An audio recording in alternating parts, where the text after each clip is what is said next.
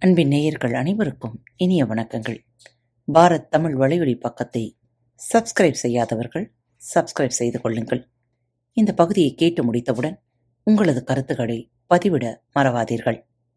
உங்களுக்கான இமெயில் முகவரி கீழே உள்ள டிஸ்கிரிப்ஷன் பாக்ஸில் கொடுக்கப்பட்டுள்ளது. நன்றி.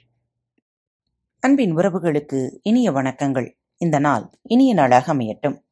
இன்று தங்களது பிறந்தநாள் மற்றும் திருமண நாள் விழாவை கொண்டாடும் அனைவருக்கும் பாரத் தமிழ் வலையொலி பக்கத்தின் மனம் நிறைந்த வாழ்த்துக்கள். இன்று உங்களுக்கான பகுதி இன்று ஒரு தகவல். ஐயா தென்கட்சி கோ சுவாமிநாதன் அவர்களின் எழுத்து வடிவிலிருந்து இதோ உங்களுக்காக. குரல் வளம். இசை விழாவுக்கு போயிருந்தேன். ஒருத்தர் பாடிக்கிட்டு இருந்தார். கணீர் என்ற குரல்.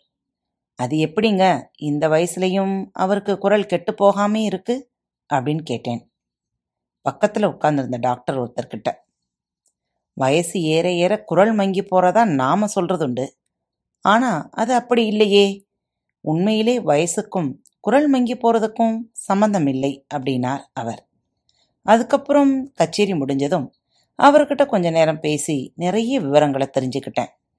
குரல் வளத்தை சரியா கவனிச்சுக்கிட்டு இருந்தா எண்பது வயசை தாண்டினா கூட கணீர்னு பேசலாம் பாடலாம் சரி இந்த குரல் உதயமாகிறது எங்கே? குரல் நான் அப்படின்னு சொல்கிறோமே அதாவது ஓக்கல் கால் அங்கிருந்து தான் இது ஆரம்பமாகுது. இணைந்த குரல் நான் வழியாக காற்று போகிற போது அதிர்வு ஏற்பட்டு ஓசை உண்டாகுது. குரல் நானுக்கு அசைகிற தன்மை உண்டு. சுற்றியுள்ள தசைகளையே இந்த அசைவை ஏற்படுத்துகதாம். இந்த அசைவுக்கு தகுந்த மாதிரி வேற வேற ஓசை உண்டாக்கி வெளியிலே வருது. குரல் வளையிலே உதயமாகிற போது குரல் ஓசை ரொம்ப குறைவாகத்தான் இருக்கும். ஆனால் குரல் வளைக்கு மேலே வரும்போது வேற வேற உறுப்புகளால் இந்த ஓசை அதிகரிக்குது. குரல் நான் எப்படின்னா கிராமங்களில் சின்ன பிள்ளைங்கள இரண்டு இலையை ஒட்டி வச்சு ஊதும் போது சத்தம் வருமே அது மாதிரி தான் சத்தத்தை உண்டாக்குது. காற்று வெளியில வருகிற அழுத்தத்துக்கு தகுந்த மாதிரி குரல் நான் அசையுதா? அல்லது குரல் நானின் அசைவுக்கு தகுந்த மாதிரி காற்று வெளியில வருதா? இதை இன்னும் ஆராய்ச்சி பண்ணிக்கிட்டு இருக்காங்களாம். இருந்தாலும் குரல் நானின் அசைவும் காற்று வெளியே வரும் அழுத்தமும் சேர்ந்துதான் குரல் ஓசை உண்டாகுங்கிறது உண்மையாயிடுச்சு. இந்த ஓசையைத்தான் நாம் வார்த்தைகளாக மாற்றி எண்ணங்களை பரிமாறிக்கொள்கிறோம். பெரும்பாலும் வயசான காலத்துல குரல் வளத்தை இழக்கிறவங்க யாருன்னு பார்த்தா இளமை காலத்திலே மிக அதிகமா சத்தம் போடுறவங்க தான். ஆசிரியர்கள் சந்தையில கூவி சத்தம் போட்டு வியாபாரம் செய்கிறவங்க மேடை பேச்சாளர்கள் மேடை பாடகர்கள் நாடக நடிகர்கள் சினிமா நடிகர்கள் அரசியல்வாதிகள் இந்த பட்டியலில் சேராத சில பேருக்கும் குரல் வளம் குறைஞ்சு போகுதேன்னு பார்த்தா அவர்களெல்லாம் வீட்டில் அதிகமாக சத்தம் போட்டு பேசுகிற பழக்கம் உள்ளவங்களா இருக்காங்களாம். குழந்தைகளை மிரட்டாதீங்க. அது கூட உங்கள் குரல் நாணை பாதிக்கும். குரல் வளத்தை அவசியம் காப்பாற்றணும்னு நினைக்கிறவங்க செய்ய வேண்டியது என்ன? சத்தம் போட்டு பேசுறதை குறைச்சா மட்டும் போதாது. புகைப்பிடிக்கக்கூடாது புகைப்பிடிக்கிறவங்க பக்கத்துலேயும் இருக்கக்கூடாது மது அருந்தக்கூடாது அதிக சூடான உணவு காரமான உணவு இதையெல்லாம் குறைச்சிக்கணும். அமிலத்தன்மை இல்லாத உணவு தான் நல்லது. தொலைபேசியில் பேசும்போது அடுத்த ஊருக்கே அது நேரடியாக கேட்குற அளவுக்கு சத்தம் போட்டு பேச வேண்டியதில்லை.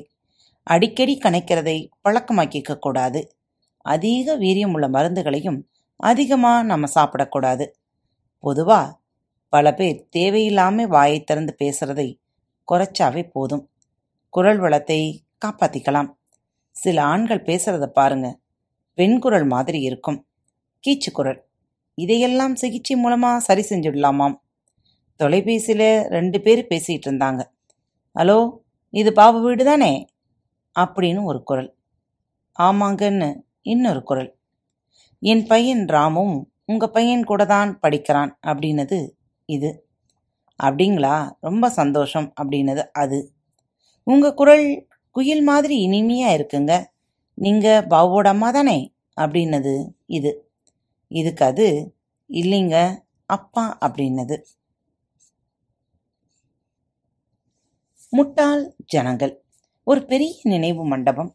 அதுக்கு முன்னாடி ஒரு அப்பாவும் பிள்ளையும் நின்றுகிட்டு இருந்தாங்க. அது வழியா போறவங்க வர்றவங்களை எல்லாம் அந்த இடத்துல நின்று அது என்ன மண்டபம் அப்படின்னு விசாரிக்க ஆரம்பிச்சாங்க. அந்த அப்பாவும் பிள்ளையும் தான் வரவங்களுக்கெல்லாம் விவரம் சொல்லிக்கிட்டு இருந்தாங்க. அதாவது இந்த இடத்துல ஒரு பெரிய மகான் சமாதியாயிருக்கார். அவர் சமாதியான இடத்துல இந்த நினைவு மண்டபத்தை கட்டியிருக்கிறோம் அப்படின்னாங்க. ஊர் பூரா அந்த செய்தி பரவுச்சு. நிறைய பேர் அந்த இடத்தை தேடி வர ஆரம்பிச்சாங்க. இங்கே வந்து கொஞ்ச நேரம் உட்காந்துட்டு போனால் மனசுக்கு ஒரு நிம்மதி கிடைக்குதுன்னாங்க. அங்கேருந்து உண்டியலில் நிறைய காசு போட்டுட்டு போனாங்க. பணம் கிடுகிடுன்னு நிறைய சேர ஆரம்பிச்சது. பணம் நிறைய சேர்ந்த உடனே அந்த அப்பாவும் பிள்ளைக்கும் தகராறு வந்துடுது. பணம் சேர்ந்ததால சொத்து தகராறு வரத்தானே செய்யும்? பையன் அடிக்கடி நிறைய பணம் கேட்க ஆரம்பிச்சான். அப்பா பார்த்தார். யோசித்தார். ஒரு முடிவுக்கு வந்தார். ஒரு நாள் பையனை கூப்பிட்டார். இதோ பார்ப்பா நமக்குள்ள தகராறு வேணாம். அப்பாவும் பிள்ளையும் இப்படி சண்டை போட்டுக்கிட்டா பார்க்குறவங்க தப்பா நினைப்பாங்க. அதனால நமக்குள்ளே சமரசமா இதை தீர்த்துக்குவோம். என்ன சொல்ற? அப்படின்னார் அப்பா. சரின்னு என்று பையன் சொன்னான். உடனே அந்த அப்பா என்ன பண்ணினார்? மகன்கிட்ட கொஞ்சம் பணத்தை கொடுத்தார். தன்கிட்ட இருந்த ஒரு கழுதையும் கொடுத்தார். இதை வச்சு நீ பிழைச்சிக்கோன்னு சொல்லி அனுப்பி வச்சிட்டார். மகன் அந்த கழுதையை இழுத்துக்கிட்டு அடுத்த ஊருக்கு போனான். வழியிலே அந்த கழுதை செத்து போச்சு உடனே என்ன பண்ணலாம்னு யோசிச்சான். ஒரு ஐடியா பண்ணினான். அந்த கழுதையை ஒரு சாலை ஓரமாக புதைச்சான். கையில் இருந்த பணத்தை வச்சு அந்த இடத்திலே ஒரு கல் மண்டபம் கட்டினான். அந்த வழியாக ரெண்டு பேர் வந்தாங்க. இது என்ன மண்டபம்னு விசாரிச்சாங்க. இந்த இடத்துல ஒரு பெரிய மகான் சமாதி ஆகியிருக்கார் அப்படின்னான். இந்த செய்தி ஒரு புறம் பரவிச்சு. நிறைய பேர் வந்து போக ஆரம்பிச்சாங்க. இங்கே வந்தால் மனசுக்கு ஒரு நிம்மதி கிடைக்குதுன்னாங்க. வர வர கூட்டம் அதிகமாக வர ஆரம்பிச்சது. உண்டியல்ல பணம் நிறைய சேர்ந்துடுது. நகையெல்லாம் கூட கலட்டி காணிக்கா போட ஆரம்பிச்சாங்க. அப்பாவை விட மகன் பெரிய ஆளாயிட்டான். இதை கேள்விப்பட்டார் அப்பா. பையனை பார்த்துட்டு வரலான்னு ஒரு நாள் புறப்பட்டு வந்தார். பையன் ஓஹோன்னு இருந்தான். பங்களா காரெல்லாம் வந்துடுது. எப்படா இந்த அளவுக்கு ஆனேன்னு கேட்டார். அப்பா எல்லாம் உங்கள் ஆசீர்வாதம் தான் அப்பா அங்கே நீங்கள் கொடுத்த மூலதனத்தை வச்சு தான் இவ்வளவும் சம்பாதிச்சேன் அப்படின்னான் பிள்ளை. அது எப்படின்னு கேட்டார். அப்பா நீங்கள் ஒரு கழுத குட்டியும் கொஞ்சம் பணமும் என்கிட்ட கொடுத்து அனுப்பினீங்க. அதை எடுத்துக்கிட்டு வந்தேன். வர்ற வழியிலே அந்த கழுதை செத்து போச்சு. உடனே யோசனை பண்ணினேன். அந்த கழுதையை இந்த இடத்துல புதைச்சேன். கையில் இருந்த பணத்தை வச்சு மண்டபம் கட்டினேன். மகான் ஒருத்தர் சமதியாயிருக்கார் என்றுன்னு வதந்தியை கிளப்பி விட்டேன். ஜனங்களெல்லாம் ஏமாந்து போய் காசை கொண்டாந்து கொட்டுறாங்க. நான் பொழைச்சிக்கிட்டு இருக்கேன் அப்படின்னான். இப்போ தாண்டா நீ என் பிள்ளை அப்படின்னு சொல்லி சந்தோஷப்பட்டார் அந்த அப்பா. ஏன் அப்படி சொல்கிறீங்கன்னு கேட்டான் பையன்.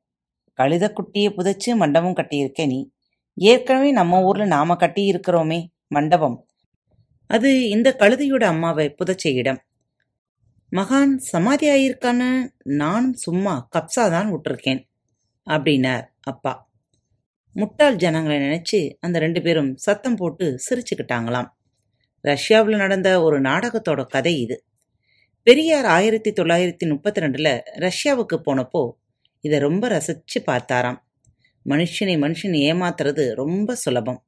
என் கூட படிச்ச ஒருத்தன் திடீர்னு ஒரு நாள் எல்லாருக்கும் அருள்வாக்கு சொல்ல ஆரம்பிச்சிட்டான். அவன் ஒரு ஆஃபீஸ்லேயும் வேலை பார்த்தான். ஆஃபீஸில் உள்ளவங்க எல்லாம் அவர்கிட்ட வந்து அருள்வாக்கு கேட்கறது வழக்கம். ஒரு நாள் நான் அவன்- அவன் போய் அவன்கிட்ட பேசிகிட்டு இருந்தேன்.